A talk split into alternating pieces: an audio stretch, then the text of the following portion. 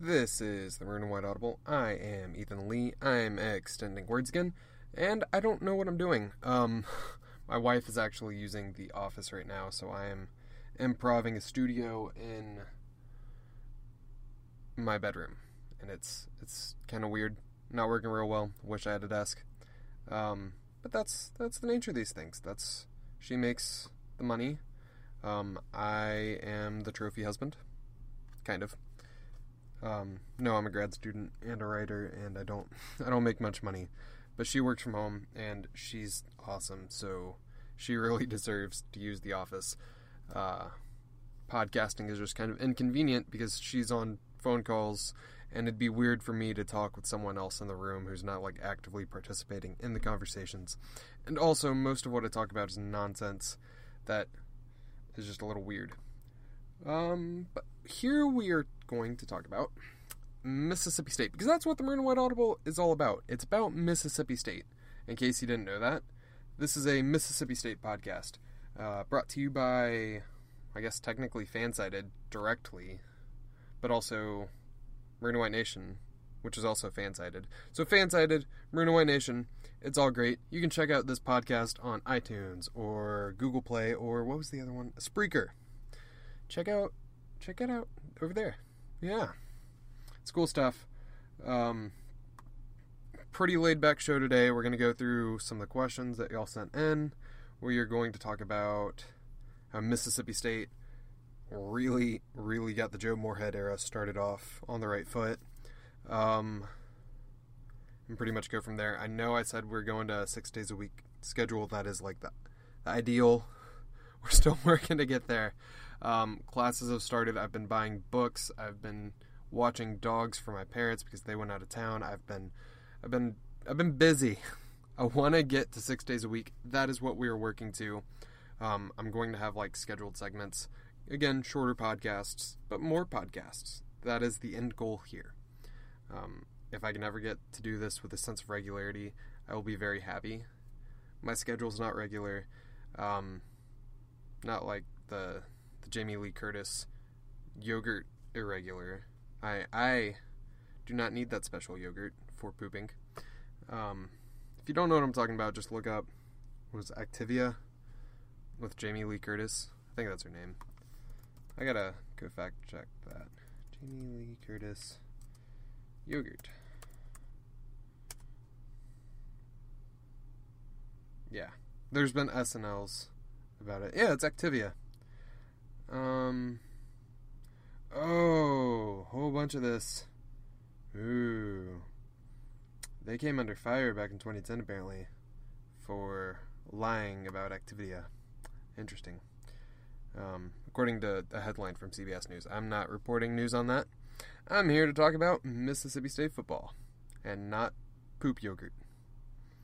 Um, this is the weirdest show so far. So, starting with uh, Mississippi State's game against Stephen F. Austin. From there, we're going to transition into questions, and then we're just going to get the show out. And I'm going to start working on Wednesday's show, because this is Tuesday. You might be listening to this Wednesday. In that case, you'll have like two episodes to listen to. Hopefully. We'll see how this goes. My schedule's weird. Okay, so Mississippi State opened up the Joe Moorhead era, opened up everything against Stephen F. Austin, the Lumberjacks from Nacogdoches, Texas. Um, things went well, as you can probably tell. That rhymed. Um, Mississippi State comes in, wins sixty-three to six. Everything went according to plan. You had Kylin Hill starting the scoring um, like two minutes into the game with a fifty-three-yard pass. But it, it was not like a deep pass, not like a lot of the other passes that we're going to talk about. Um, it was a pass where uh, Keaton Thompson, the starting quarterback for the game, because Nick Fitzgerald was suspended, um, Keaton Thompson dumps it off to Hill. Hill sprints down the field, like dodging tackles, and it just runs into the end zone pretty easily. Um, a few minutes later, eight minutes later, according to E S P N dot com's college football, play-by-play, blah, blah, blah, blah, blah. Uh, they got the stats broken down and everything. Drives broken down. So shout out to E S P N here. Um, Mississippi State has the same thing. But Keaton Thompson then runs it in nine yards on a drive that took two minutes. And then two minutes later, um, Osiris Mitchell catches an eighty-four-yard pass from Keaton Thompson. A deep pass, like a more traditional sort of deep pass. The Bulldogs outscored the Lumberjacks twenty-one to nothing in the first quarter alone. You could have stopped the, the game there. It would have felt all right. It would have felt fine. It, it just, but Mississippi State just hammered the Lumberjacks every given opportunity. Um, going into the second quarter, S F A tries to fight back. They kick a field goal. And then Mississippi State responds by scoring two more touchdowns. Um, one of which, another pass to a running back, this one being Aeris Williams. Keaton Thompson was scrambling, avoiding a tackle, just lofts the ball up. Aeris Williams wide open, catches it, waltzes right into the end zone. Touchdown. Um, and then Dante Jones catches a seventeen-yard pass off of a drive for about uh, five minutes. Here, four minutes and fifty-five seconds, to be exact. Um, and, yeah, the, the score at halftime was thirty-five to three. Everything was good. Everybody except those of them, like, clad in purple, the the Lumberjacks.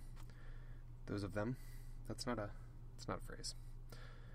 Those of us, the people that were wearing the S F A uniforms, they were not so happy. Um, everyone that was present, like the portion that was Stephen F. Austin contingent, not happy. Mississippi State just completely owned the first half, and, well, they owned the second half too. Going into the second half, S F A kicks another field goal. thirty-three yards, whoop-de-doo. It's now thirty-five to six. Um, Osiris Mitchell catches another deep pass, this one thirty yards from Keaton Thompson. And then Kylin Hill gets a running touchdown this time of six yards. At the end of the third quarter, it's forty-nine to six. Mississippi State's clearly running away with this. Uh, and then Keaton Thompson runs the ball twenty-five yards, like ten seconds into the uh, fourth quarter on a two-play drive, and scores another touchdown, fifty-six to six. And Dontavian Lee caps it off with a five-yard run, sixty-three to six. Mississippi State owned this game. Statistically, just top to bottom, head to toe, whole nine yards. Um, Keaton Thompson completed thirteen of thirty-one passes for three hundred sixty-four yards, five touchdowns, no interceptions. The completion percentage being at like forty-one percent, that's a little little iffy, um, a little frustrating that it's not better. But he threw for three hundred sixty-four yards on thirteen passes, thirteen well, thirteen completions, um, five touchdowns.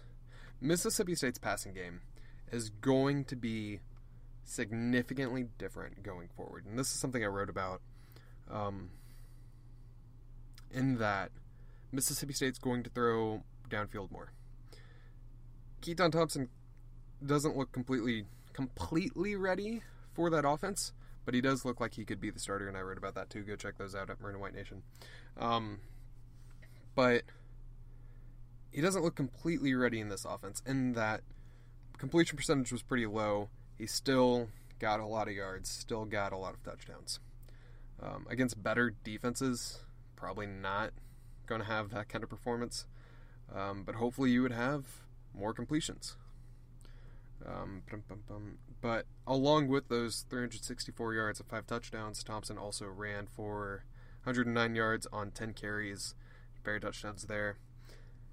That's really good as a whole performance for a quarterback in his second start ever to accumulate four hundred seventy-three yards, if I did that math right. Um, and seven touchdowns. That's incredible. Him alone passing eclipsed all of Stephen F. Austin's uh, total yards by, I want to say, like one hundred yards. one hundred ten yards, exactly. That's... Mississippi State is in a completely different offense uh, where there will be more explosive plays. You just have to hope that the efficiency starts to come with it. And it's not that Penn State in the past couple years has, like, been radically inefficient. Um, they've been a very efficient offense, just not as efficient as Mississippi State was a year ago, as defined by Bill Connolly's S and P Plus system. But you can go read about that. I can't, I can't fully describe it, and I also don't have time to fully describe it here. But essentially, Mississippi State was able to run the ball consistently, convert on third downs, um, and was just gaining short chunks of yards at a time, ate at the clock, and scored. They moved the ball. They didn't really make any mistakes. Very few turnovers, and they scored. What you're going to see here, not exactly the best completion percentage. That'll probably improve as time goes on. Um, but it's not like it was great with Dan Mullen and Fitzgerald the past couple of years. Um, but you're going to see more throws downfield. You're going to see wide receivers utilized more in that aspect. You're going to see tight ends used in that aspect. Um, and the Bulldogs are probably going to score quicker. That's a good thing, because that gives you more opportunities and puts pressure on opposing offenses more. Um, Mississippi State's in a great place. I, I can't emphasize that enough. On defense, we've talked a lot about the offense. On defense, the Bulldogs forced seventeen tackles for loss. They don't have that on E S P N, but I do know that that's over on uh, like sports reference dot com. Uh, um, seventeen tackles for loss. That's roughly half of what they had a year ago. The uh, the Bulldogs were phenomenal at creating pressure on the quarterback, roughing up their offensive line, the, the Lumberjacks' offensive line, and completely disrupting every single play. You know, they didn't completely stop every single play, uh, but they disrupted just about all of it. Made things much more difficult for Stephen F. Austin than they probably would have been in any other game that the Lumberjacks are going to play this year. This uh, this defensive line can be one of the best, if not the best, in the country. And that that is not a stretch to say. Things will be difficult um, against better offensive lines, clearly, when you're facing teams like Alabama, um, even Auburn, although they're breaking in a lot of new folks, uh, Kansas State this weekend, um, Kentucky's probably got a better offensive line than Stephen F. Austin. Like, things, things are going to come a little bit more difficult for Simmons, Sweat, Green, Rivers. But, like, all of these guys are going to cause pressure on quarterbacks. They're going to get sacks. They're going to get tackles for loss. They're going to look really good. And the fact that there's so many of them together at one time on one defensive line is very, very exciting to watch. So if you want to watch a whole bunch of scoring and a really good defensive line, this is the team to watch. Um... And then one area of concern that a lot of people had was the fact that Mississippi State was seemingly giving up a lot of, like, deep passes, and, like, the, the Lumberjacks were moving the ball, and it wasn't necessarily the case. Um, in total, Stephen F. Austin threw four hundred seventy-seven yards. They didn't score any touchdowns. They threw an interception. That's that's not... I mean, that's not great. You don't want to give up one hundred seventy-seven yards to, to anybody, but it's not like that's... They didn't even get two hundred yards passing against Mississippi State's, like, very glaring, like, obvious weakness in the secondary. And it's not like that very glaring, obvious weakness really appeared as if it had two years ago. twenty sixteen was awful for the secondary. This group could have done better. They could have done significantly worse. And we've seen them play significantly worse before. So I'm not too worried about the secondary yet. Corners, safeties, they're fine right now. Uh, we will see how they perform against better teams, though. So, and that's what I've got on the, the game. Um, I'm going to go into questions now. Didn't get that many, so if you have questions, tweet at M W N underscore podcast, because it me, Ethan Lee, over there. Here. Both? I don't know. Let me get those questions up. Do, do, do, do, do. Yeah. Starting with Gil, I'm going to butcher your, your last name, I'm sorry. Manaclang? Manclang? It's a really cool name for, like, a uh, Mississippi State fan. Gotta say that much. State had, or well, here let me let me read as a at rx underscore more cowbell prescription more cowbell. That's that's great. Uh, State had twelve different receivers with catches on Saturday. Will this receiver by committee continue, or will Guidry, Mitchell, or someone else become the stud wideout? I would not be surprised if it's a receiver by committee through most of the year. Um, I wouldn't expect it to continue to be like twelve different receivers.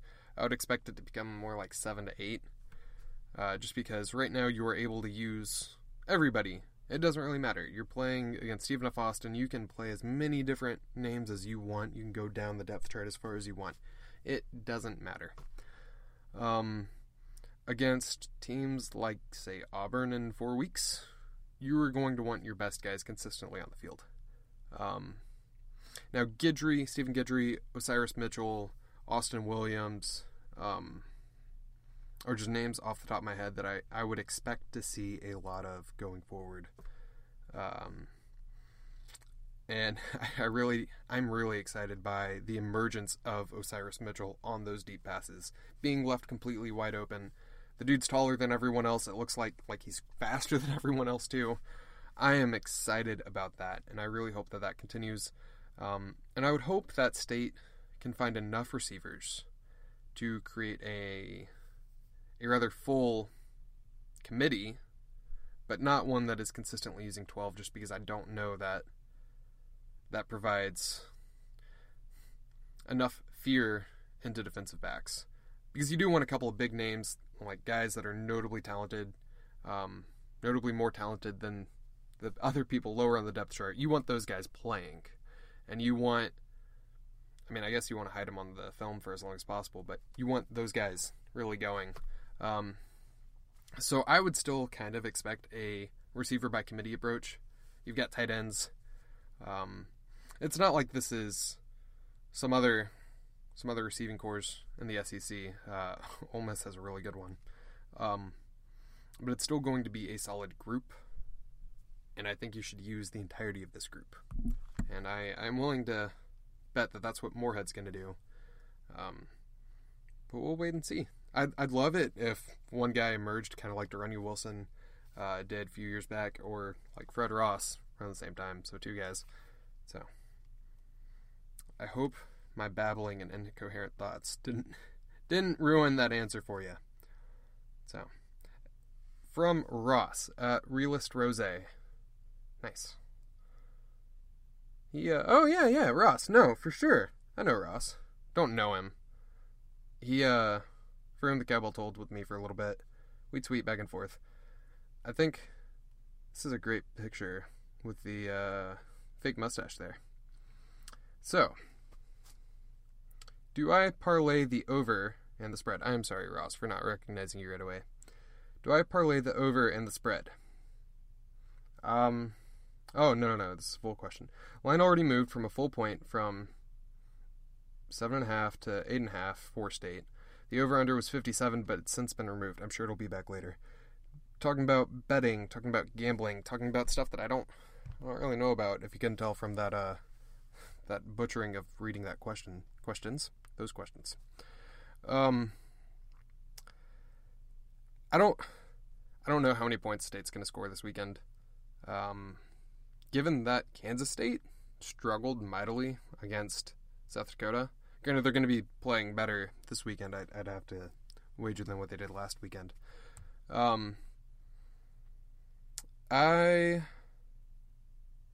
I would definitely hmm, bet in favor of State to cover that spread, but I, I don't gamble, so take all of this with a grain of salt because I don't have money to spend like this.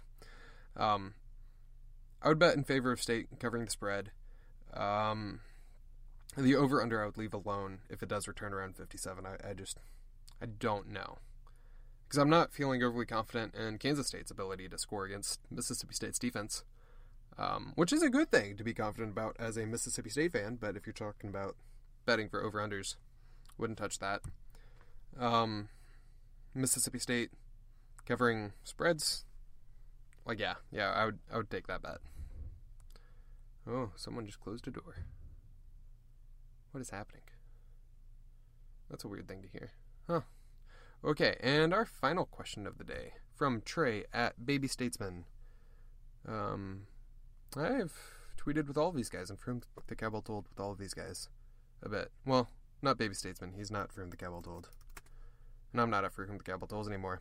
Hashtag Maroon White Nation. Go go check us out. Don't don't do that. Don't do anything but that. Yeah. Yeah. Okay, so from Trey. I actually read this question earlier because I went to my personal account too. Um, and then broke it down some. So I, I am moderately prepared for once. Has your... Okay, here we go. Has your season... Has your season... Oh, I, I thought it said season one. Season prediction changed at all after week one? I can't read. Um, did State do anything week one to really surprise you for better or worse? So taking that first part of the question, I don't know that I was ever documented saying... this is how many wins I think State's gonna get this year. Like, I, I don't think I documented that this year. Not publicly, at least. Um, you can talk to people I've talked to before, like my friend Liz, or probably Daniel Black.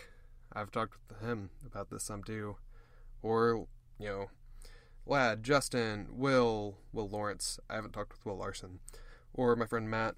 I think I said Matt. Anyway, you can talk to these people. I've pretty much said anywhere from... probably eight to ten wins. Um, so if we're just going to be like as direct as possible, I'm going to say nine wins this year. That's what I've said coming into this. That's what I'm going to, like, I want to be documented as I said State will probably get nine wins. And I'm comfortable saying that. Um, I thought that going into the game Saturday, a couple days ago. Uh, as... Like, you know, I thought that coming in to this season, I still think that, so nothing's really changed. To answer your question, Trey, nothing's really changed here. Um, I'm still thinking that going forward, that State's probably going to get nine wins this year. There's a few games I'm a little iffy on right now, and that, that's, we're going to talk about those games later, but um, L S U intrigues me because I don't know who they are. Um, they won big against Miami. But we really don't know who Miami is right now. And also, L S U, like, statistically wasn't wasn't all that beautiful. They won big, but Miami made a lot of mistakes. Granted, you could argue that L S U forced those mistakes. Whatever. I, just as a whole, don't know who Miami is. Definitely not a top ten team right now. Um, and you don't know who L S U is. So I, I have a hard time figuring that game out just now. Um... Looking at other opponents, Auburn, Alabama, I'm still very, very iffy on those. But, just as a whole, season prediction really hasn't changed all that much, unless you're talking about overall season prediction, where L S U, I think, might be actually better than what I expected. So, shout out to you, L S U. Um, did State do anything t- week one to really surprise you for better or worse? I didn't... I honestly... I mean, I, I knew that Moorhead's offense would be more explosive. I didn't think it would be that explosive. In that, like, you complete thirteen passes, you get three hundred sixty-four yards. Didn't think that would be the case. That's a very beautiful thing to see. Um, it'd be great if we could complete more passes, but, you know, is what it is. And then, I guess Kylin Hill starting over Aeris Williams because of just how steady... and consistent and good Aeris Williams has been. Kylin Hill's phenomenal. He is going to be great. I'm I'm excited to see that. But just him starting over Aeris Williams was a bit of a shock to me. But now I see why it happened. And I'm totally fine with it. Uh, that was fun to watch. Um, Keaton Thompson and Kylin Hill. Oh man, they're going to be so good next year. So, so good next year. I I am really, really excited to see that. So... that is all I've got so far. That's a decent length episode. Well, I got those three... Well, I guess it's more than three questions. They're like two questions each. I got six questions-ish. Kind of. Um, I'm Ethan Lee. This is the Maroon White Audible. I am recording in my bedroom. I want a studio. If someone has a studio that I can use, um, let me know. For free. I don't have money. Yeah.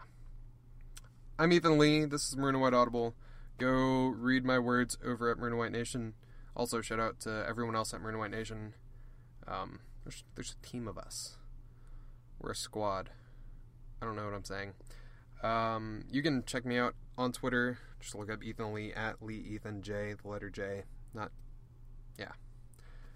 Um, you can find the show iTunes, Spreaker, Google Play. Go do it. Y'all have a good one.